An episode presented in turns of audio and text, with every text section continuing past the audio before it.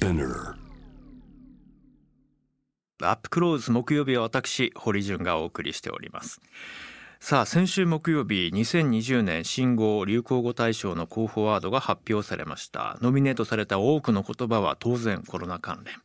毎年あらゆる出来事が起こる中この方はコロナに対してそしてこれまで数十年にわたって報じてこられましたニュースとどう向き合ってきたのか。およそ40年にわたって報道の最前線に立ち現場取材も重ねてこられたキャスタージャーナリストの安藤優子さんにお話を伺います。こんばんは。こんばんは。よろしくお願いいたします。よろしくお願いします。いやあの安藤さんがあの報道の現場で発信を続けてこられる様子というのは、まあ僕は本当にあの学生の頃からずっと見てきたので今回まあ、ええ。またあのテレビえのそんなに私堀さんと年齢違います。僕はですね NHK に入局したのがちょうど2001年なんですね。はい。で湾岸戦争やその日米冷戦の崩壊の頃っていうのははいベースを。えはい米ソ米ソ冷戦の頃っていうのはもうまさにええ学生時代でなるほど。リアルタイムで、まあ、安藤さんが、まあ、あのニュースで伝えてこられたのを、学生目線で見てきたという世代になります。はい。でちょうどあの17年前ですかね「あの以上現場からでした」とはいいう本も書かれていらっしゃっそうて、で2000年代前半入ってからあの英語「あの子は英語が喋れない」っていうタイトルの。本もどっち書かっていうとあの子が英語があの子は英語が喋れないの方が先なんです。あそうかはい。あの多分単行本化されたりとかして、ええ文庫本化されたりとかしているので。多分そういう風な順番としては、ええあの子は英語が喋れない。あそうか高校の時の留学期うんうんなそうですよね。ねはい。いや僕あの当時本読んでいてええ、ありがとうございます。安藤さんってどどうしても今ご覧になっている皆さんあのテレビのキャスターとしての安藤優子さんの姿というのが非常にこうは印象に強いと思いますが、こう僕からしてみるとやっぱりこう現場にいる安藤さんっていうイメージがやっぱり強いんですよね。はい。ですからあの再びまた現場の取材活動などもこれからされていかれるのかなとか、い、ろんなことを伺ってみたいなと思って今日ゲストにお招きしました。ありがとうございます。ぜひ。どうですか？あの、まあ、ずっとあの、それこそ現場にしかもその海外留学も含めていろいろという時にやっぱりテレビがあるからレギュラーがあるからということで、うんうん。行動もある意味こう制限してきた部分もあると思いますがはい。改めて報道番組のキャスターを離れて今どんな心境でいらっしゃいますか、そうですね。まあ心境っていうか、うんあの毎日のこうルーティンが変わるわけですよね。えええ私はどこかに必ず生放送が入っているので。ずっとこの40年間その生放送の時間に合わせてええ生活の時間を組み立ててきたのでそこがない分組み立て方が変わったのでちょっと右往左往してるっていうのが本音のところです。そうですかはい。あの世界中を飛び回ってこられた安藤さん。この40年振り返る中で最も印象に残る現場はどこですか、うん、それねものすっごく難しい質問なんですよ。うん。もうあの現場そのものは本当にありとあらゆる現場があるわけじゃないですか。はい。だからその現場一つ一つがどれが一番印象的かっていうよりも、うん。やっぱりその現場で出会った人たちえそういう人たちにやはり私はすごく心を揺さぶられたっていうのが本当のところなのであの例えば湾岸戦争だとか、はい。まるまる地震だとかロサンゼルスの暴動だとかたくさんいろいろありますけれども、うん。一つ一つのその現場の中でやはり出会った人たちっていうのがやっぱり私の中ではすごく大きいですね。私よくあの母にねえ。あのもう今はもうあのうちはは母も父も亡くなってますけれどもあの私はあの世間が育ててくれたというのがうちの母の口癖なんですね。世間が育てたっていうのは自分がちゃんとしたそのしつけがきちっとなってなかったところ、あなたはその社会に出ていっぱいいろんな現場に行くことによってそういう人たちと会うことによって、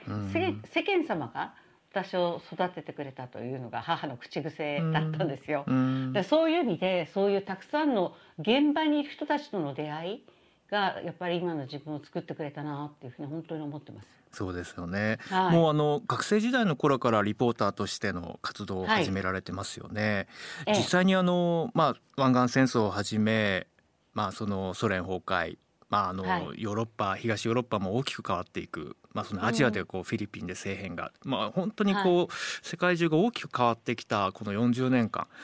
良くなってきてますかね世界は社会は。どうなんでしょうね。私そういう大きな俯瞰の目線で見ていられているのかどうかわからないんですけれども、私やっぱりこうニュースを伝えていくっていうのはその現場現場はやっぱり歴史の一コマですよね。うんうんあの後からあの眺めてみればあの時ああいうふうに歴史が動いたのはまさにあの現場だったんだっていうふうに思うわけですよね。ええ。今おっしゃられた例えばそのベルリンの壁の崩壊だとかソビエト連邦崩壊だとか、うん。それからフィリピンのあの秋の大統領が出てきたはい。革命だったりとかっていうのは、全部その時その時は本当にあのうん。現場ですが、後から考えると歴史の転換の一コマなわけですよね。そういうふうに見ていくとそこに自分が立っていて歴史の転換をまさに自分の目で目撃できるというのは私はこの仕事の本当にありがたい部分だと思います。うんこれは他の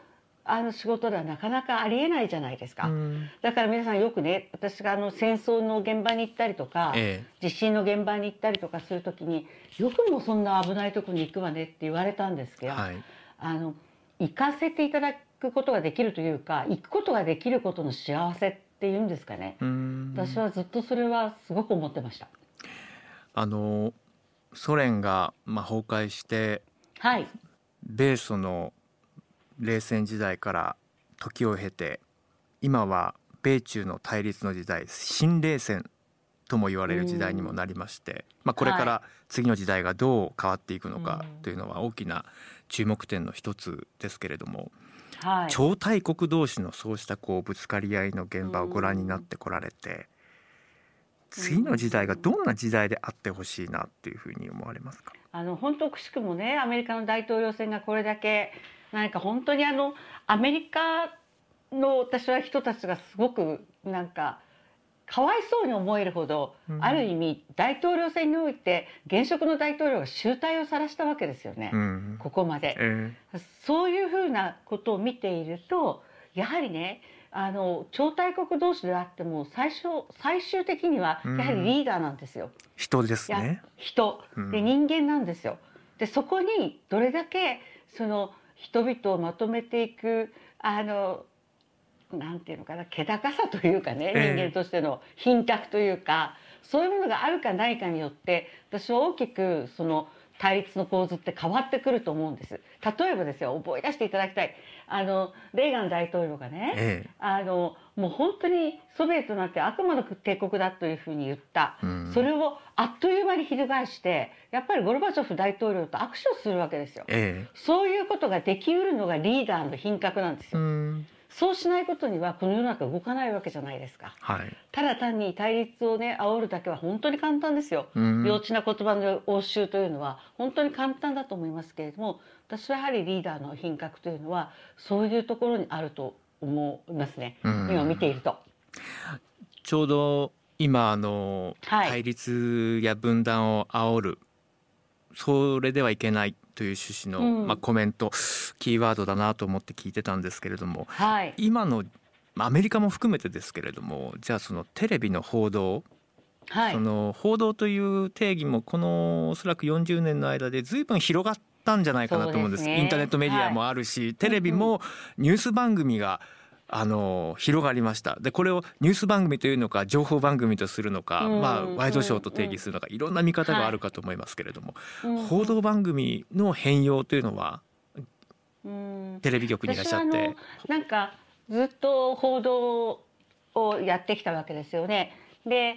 まあ二十歳過ぎからずっと報道の番組をやらせていただいてきて、まあ、情報番組も最後やらせていただいたわけですけれどもあの基本情報を扱うことについては、ええニュース番組だろうが硬派の報道番組だろうが柔らかいワイドショーだろうが情報を扱うということについての責任感は私は等しいものがあると思うんですね。それをどう向き合うかによって私は番組の質って変わってくると思います。うんだから何を扱うんじゃなくてどう向き合うかだと思いますよ。うん、安藤さんはどのように向き合ってこられましたか、私は少なくても自分がそのあの国是を二分するようなことに対して自分がキャスターという立場にであるとするならばこれはこうであるというふうなどちらかの側の断定は絶対的にすることは避けて避けてきました。うん少なくても私はキャスターのやることっていうのは私はこう思いますではなくて、ええ私はこういう見方もあるというふうに考えますという視点の提示だと思うんですよ。うんあの私はこう考えます私は好きです私は嫌いですっていう、いわば五感に訴えるような感覚的なことはこれは見ている皆さんが判断することにであって、うん。これは伝える側が判断することでは私はないというふうに考えています。なるほど。うん。いやー確かにそうですよね。あの安藤さんご自身そのまあはい。スタジオを守らなきゃいけないということもあったでしょうから、あのはい。本当はリアルタイムにもっともっと現場に行ってその視点を見つけ出すファクトを取ってくることもされたかったんじゃないかなと察しますが、その点いかがでですか？もね結構私はやっぱり現場に行かせていただいた方だと思いますよ。そうですね本当に。あのまあ一番最後の現場はどいつになるんだろう。昨日私ちょっと実は某現場で取材をしておりましたしあの、まあ、番組的に、えっと最終的な現場だというとカルロス・ゴーンさんが出てたうん。あのベイルートだったんですけれども結局私はベイルートでゴーンさんの会見には入れてもらえなかったんですが、まあ、その周辺をずっと取材しておりましたうん。はい、ただスタジオにずっといてくれっていうふうに言われたことは一回もないですね。もうどんどん行ってくれっていうのは最後まで変わらない姿勢だったと思います。うん実際にそのはい、報道番組のあり方そのものに対してやっぱりこう厳しい見方目が向けられるようになりまして、ではい特にまあそのコメンテーターの皆さんがいろんな形で出てきてでまああのこうだと思うよこうなんじゃないって先ほどおっしゃってるのは、まさにこう感想を述べ合うようなワイドショーのあり方に、それはいかがなものかという批判の声がまあ上がるようにもなりました。うん。この辺りは一方でまあキャスターがいてコメンテーターたちがいてそしてまはい。あ幅広く情報を扱うというこのワイドショーに対してはどんなふうに思っていらっしゃいますか？あの私はちょっと遅れ私自身がねそういうこう流れに対してあのちょっと遅れてるのかもしれないんですけれどもえ私は何かこう意見を述べているのかそれとも自分の専門性からの,、あのコメントをしているのかっていうのはきちんと区別してお話しされていただきたいなっていうのはえ思います。うん。だからキャスターがなんとなくあの私はこうなんですけどどうなんでしょうっていうのではなくて、うんあのこう思うっていうコメンテーターと、ええ。それからキャスターっていうのはやはり別のものであるべきだというのは私はは私は私の持論ではそう思います。うん。はい、視聴者の皆さんからもいろいろあのいただいておりまして一つはい。紹介していいですか、どうぞ。えーラジオネーム神戸のたぬき坂さん、はい、えーテレビの報道番組やワイドショーは批判精神がほとんどなくなったように思いますと、なるほど。どうしてテレビの報道番組は権力への批判精神をなくしたのでしょうかと。うん。まあどのテレビ番組を見て言っているのかにも大きく変わってくるかと思いますがそうまあ、全般的に、まあもっと頑張れっていう声は確かに聞きますよね。いかがですか、まあそうですね。あの私ね象徴的だなと思ったのは、はい。今のそのご質問の趣旨とちょっと真逆なんですがね。はい。例えば私がその現場にいる記者に対して、うん。これこれこれこういうことですか？っていう質問を投げかけたとしますよね。え。そうするとやはりなかなか答えにくい質問だったりするとえ、はい。まあ、視聴者の方から意地が悪いって言われるんですよ。うんなるほど、ね？うん、これ私は本当に腰抜かして驚いたことの一つなんですが、え私たちの仕事ってやはり問いかけることだしわからないことを聞くことがしあの仕事だと私は思ってるんです。えクエスチョンすることだからクエスチョンすることが。え。で見ていてわからない聞いていてわからないそれは当然あの視聴者の方もわからないわけですからそれはやはり問い続けなくちゃいけないはずなんですね。だからそれは私の言い方がちょっと質問調できつかったのかもしれないですけれども やっぱりそういうふうに問っていくことをやっぱり意地が悪いっていうふうに取られたりする風潮っていうのはその今のご質問の方の答えには全くなりませんけれども真逆にそういう風潮があることも事実なんですよ。うんどうですか？あの40年の間でやはりこう大きく変容したのはメディアのあり方そのものもそうだと思います、新聞の報道のあり方、インターネットの台頭、まあ、テレビも、まあ、経営も含めてさまざま厳しい時代を迎えるようにもなりました。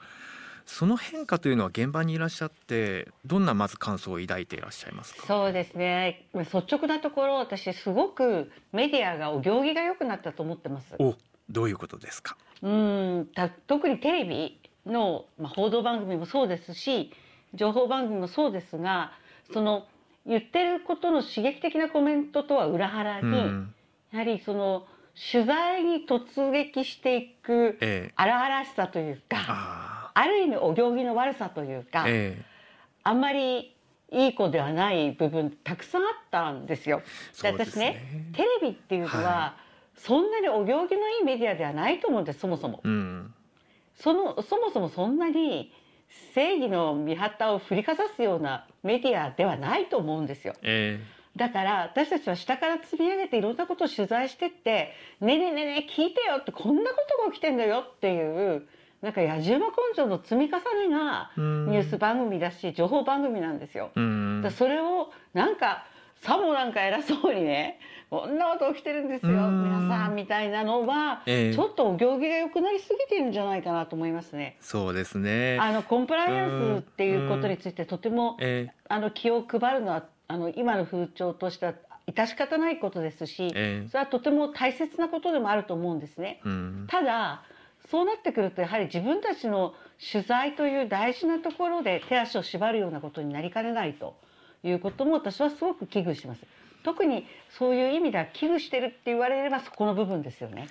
あの実際まさに安藤さんも銃声飛び交う中あの、はい、現場で取材をしてこられて最近のそのテレビニュース報道にそうしたこうダイナミックな現場からのリポートってやっぱりこうコンプライアンスの観点からも局側も億劫になって出さなくなって全てこういろいろフリーランスの方に頼ってきてっていうのは。そうですね。あの現地のストリンガーとかね。うんそうなってくるとなんかとても寂しいですよね。うん。すごく寂しい。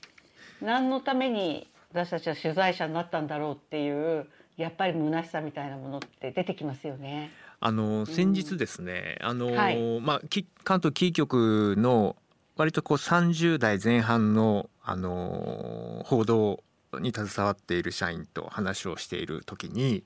はい、いやもう取材費がなくてもうあの関東もう関東圏以外のものはあのもう各局に行ってもらおうっていうことで僕らもう取材に出られなくなったんですよ。まあ、海外取材なんてもうさらになかなか厳しくてっていうような声もあって、えー、あもうそうかキー局でもそういう状況かと。もう調査報道そのものに対してなかなかこう予算や人員が割かなくなったっていうところには非常に大きなこう課題問題点があるのかなそうかもしれないですね。だからかえってこうやってあのこういう堀さんがやってらっしゃるようなラジオ番組の方がそういうところには深く突っ込んでいってらっしゃるような気がしますよね。ただその今言ったその現場でのその経費削減ですか？そういうものの波っていうのはこれはどうしても今押し寄せてるのは事実だと思います。うん、でもあの安藤さん僕思うのはですね、そのまあ経費のこともさることながら、まあ本当にこう取材で入っている一人一人が、まあたとえまあ生活の糧を失ったとしてもこの現場を突っ込んでいくんだとか、これには人差ししてやりたいんだ事実を掴んでくるぞというようなこう気概。僕は昔のテレビニュース見ていた時にはそういう気概に満ちていてまあその現場で命を落とす社員もいましたし、はい、いや本当にまあそういうのを見ながらああ伝えてもらってありがたいな。もうテレビの生番組の中で政治家と差し違えてでもこれを突っ込むんだというような荒々しい場面もあったし。はい人材の育成っていう点ではどうでしょうか？どうでしょうね。私あのやっぱりどこかで勘違いが生まれてるような気がするんですよ、うん、それは何かっていうと私テレビの報道とかってそんなにかっこいいもんじゃないと思ってるんですね、うん、だからすごい地べた這いつくばらなくちゃいけないし何時間も雨の中立ってたりとか、うん、もう寒い中凍えそうになってずっと待ってたりとかこの先日のそのゴンさんの会見に入れなかったベイルートなんかもはい、もう信じられないぐらい寒くて、うん、あの雨も降っていて土砂降りの雨が降っていて横殴りの雨でもう本当にそれでも何時間も外に立って待っていても入れないわけですよ。えー、ね、4時間5時間いても。そういう中で何もつかめないで帰ってくるのかそれとも何か突っ込んでやろうとするのかっていうのは、うん、その本人の中っていうのかな志というか、うん、ものにかかってくるので、うん、うんどうなんでしょうね。なんかすごい報道ってね。斜め45度に構えてキャスターやればかっこいいみたいに思われてるんだったらばそれは違うと思うんですよ。現場に行ってね、うん、もう足で稼いで自分で撮って現場、はい、それをテレビで語る、まあ、こういうまあ当たり前のことがもっとキャスター同士で共有されればいいなとも確かに思いますよ。うん、現場に行けるいやそうですね。最前線フロントラインでまだ誰も見たことがないのを一番最初に伝えるっていうのは一方でですねあのツイッター上で今いろいろな質問もさらに来ていて、はい、まあ一つには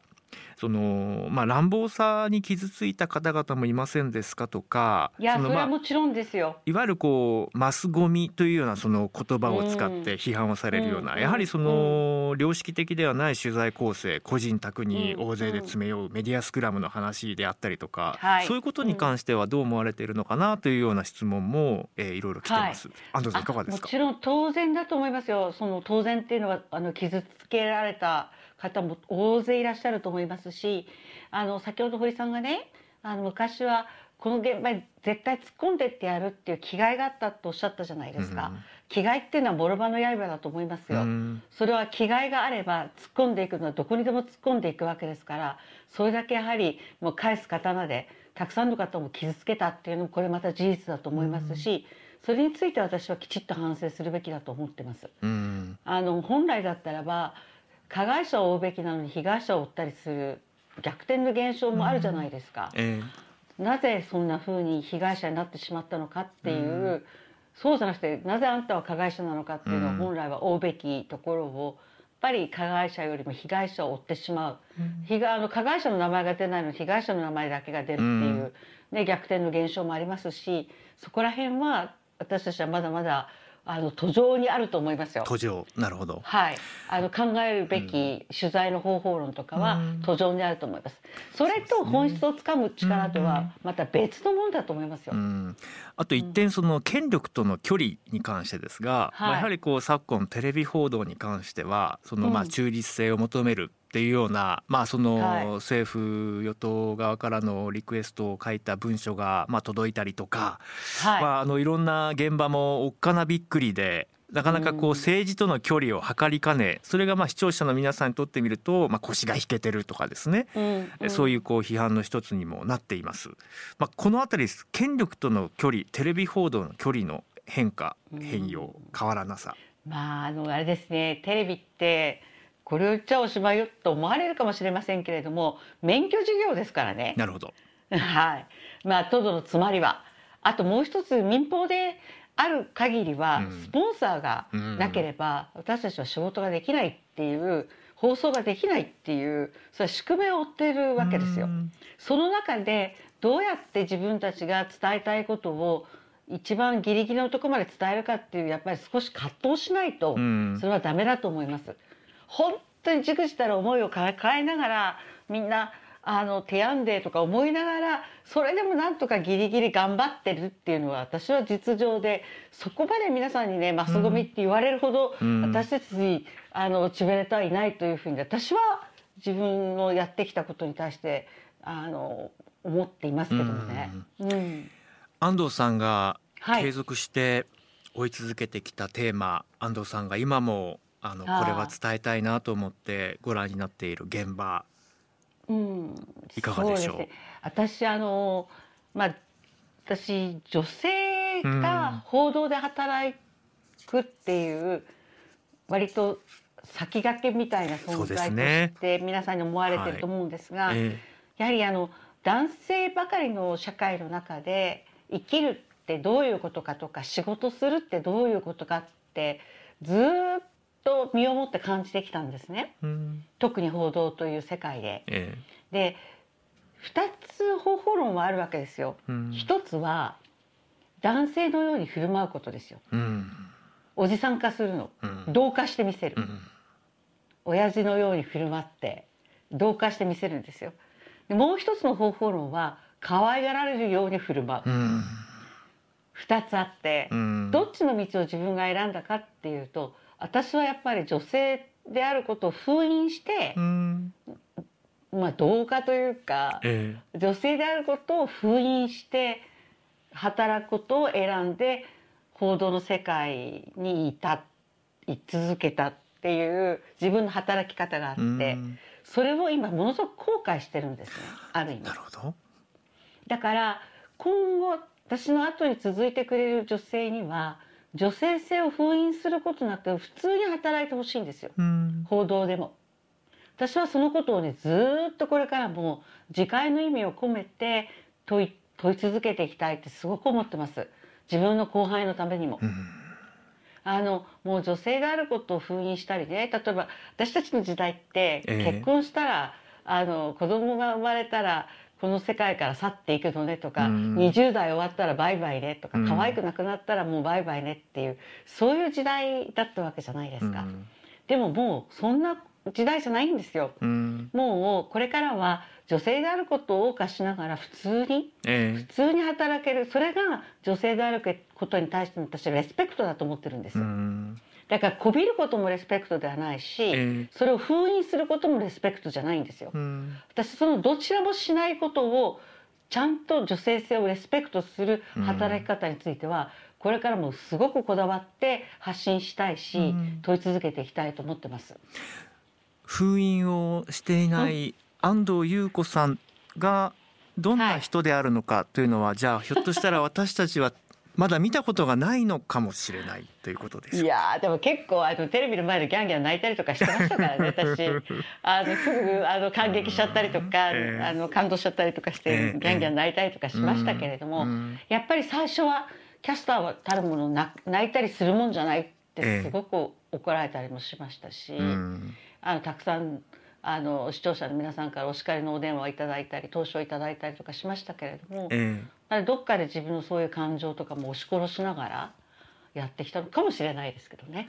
はい、はい、そういう意味で言うと安藤さんこれからの安藤さんのこう活動ですが今自戒をしながらと、ねうん、変えていかなきゃいけないという問題意識もよりパブリックに発信されていくのかなと思いますが今後はどうでしょうか？そうですね。私あのさっきもちょっと言ったんですが問い続けることってすごく大事だと思うんですね。ええな堀さんがおやりになっているこういう番組もそうですが今私に対して通ってくださってるわけですよね。えうん通ってことはその相手に対して興味や関心を抱くことなわけですよね。えつまり通ってことは他者を思うことなんですよ。私はその通っていうことを自分の仕事の柱にしたいんです。うんあのジャーナリズムなんか偉そうなこと言いますけど通ってジャーナリズムの根幹だと思うんですね。だからなぜなんだろうとかどうしてなんだろうっていうことをやっぱり問うことをこれからも自分の仕事の柱にしていきたいと思います。うんはい、思っておりますい。やーちょっと楽しみですね。いやーあのー安藤さんの問い、問う姿ええこれからもぜひ引き続き、ええでもあんまり質問帳に通うと意地悪って言われる。いやでもそれもあでもねそうそうか、うん、安藤さんらしさ、うん、はいはい。また次ののこの安藤さんらしさ、ええ。はい。大統領選のちょっと番組、私アメリカの番組ずっと見てたんですが、えええまあ向こうはニコリともしないで問い続けますよね。え。そうですよね。クエスチョンですよね。ひるまない。本当に問い続けるっていう、それはもうそれこそ精査を超えてですよね、本当そうです。それはもう精査を超えてですよね役割とは何なのかっていうところに修練されていくことになるかと思いますが、そうだと思いますい、やね。安藤さんありがとうございました、はい。どういたしましてありがとうございましまたた。お会いできる日を楽しみにしておりますそうですね。今度じゃあそれこそ現場ではいぜひお会いしたいと思っております。ありがとうございました。ありがとうございまし。たどうもありがとうございました。失礼いたします。キャスタージャーナリストの安藤優子さんに伺いました堀潤です安藤優子さんとの対談皆さんどう聞かれましたでしょうか？今ちょうどあの僕は連載を持っている月刊ジャーナリズムという、えー、雑誌の原稿を書いている最中なんですけれどもちょうどそのテーマが、まあ、アメリカ大統領選や大阪都構想の報道テレビは分断を煽ったのかそれとも手当を目指したのかというテーマで書いています。うーんまあ今日もいろいろメディアの在り方についていろんなご意見をいただきました。で安藤優子さんはあキャスターとしてそのこう思うではなくて視点を示すことそしてまあ問い続けることこれを大切にするべきだという話をされていて、まあ、それはもう本当に同意なんですが僕はあの、まあ、報道でコメンテーターもやるしキャスターもやるし、えー、取材者でもあるんですけれどもいつもこう個人的に心がけているのは自分の立ち位置が果たしてある一定の何かに支配された中で立ってるんじゃないかなっていうことへのこう警戒感はあるんですね。ですから僕がいや A っていうのが大切な視点ですよねと言った時にいや堀さん A よりも B というものの存在を見過ごしていませんか？もしくは目をつぶっていませんか？あなたは。ってそういうこう問いかけがあってこそだと思うんです。まあそれをあのジャム・ザ・ワールドでは僕はあの「ハッシュタグ JWAVE」「ハッシュタグジャム・ザ・ワールド」に書き込んでくださっている皆さんの声というのはそういう意味で一つこう大切にしているんですけれども。なんかこうニュースのいろいろこう現場に立って取材をしている時にこう目の前の事象が果たしてどういう評価なのかっていうのをその時点であの確定することはできないなっていうことをあの感じています。ですからまあ今だと、まあ、トランプさん対ジョー・バイデンさんまあ熾烈な大統領選を今真っ最中ですね、まあ、票も集計している最中ですから、まあ、決着がついたとはいえじゃトランプ氏は何者だったのかとかじゃあそのジョー・バイデン氏はどういう評価なのかっていうのはおそらく次の世代の皆さんに委ねていくことにもなるんだろうなと思っています。でその中で明らかにこれはおかしいこれはフェイクだこんな非人では許されない、えー、こんな想像力のない現地をそのままあの受け入れるわけにはいけないその時その時のこう価値を持って伝えることはあっても頭の半分で、うん、それが果たして満額回答真実なのかとそれについても検証しなきゃいけないなという、まあ、自分自身への問いも大切にしていきたいと思っています。まあ、ですからあの今スピナーをね聞いてくださっている皆さんにはあのぜひ参加を改めてお願いしたいんです。堀それは違う、ね。うん、ジャム・ザ・ワールドこうなんじゃないか。みたいなものがあればどんどんあの寄せていただきたいと思っております。力を貸してください。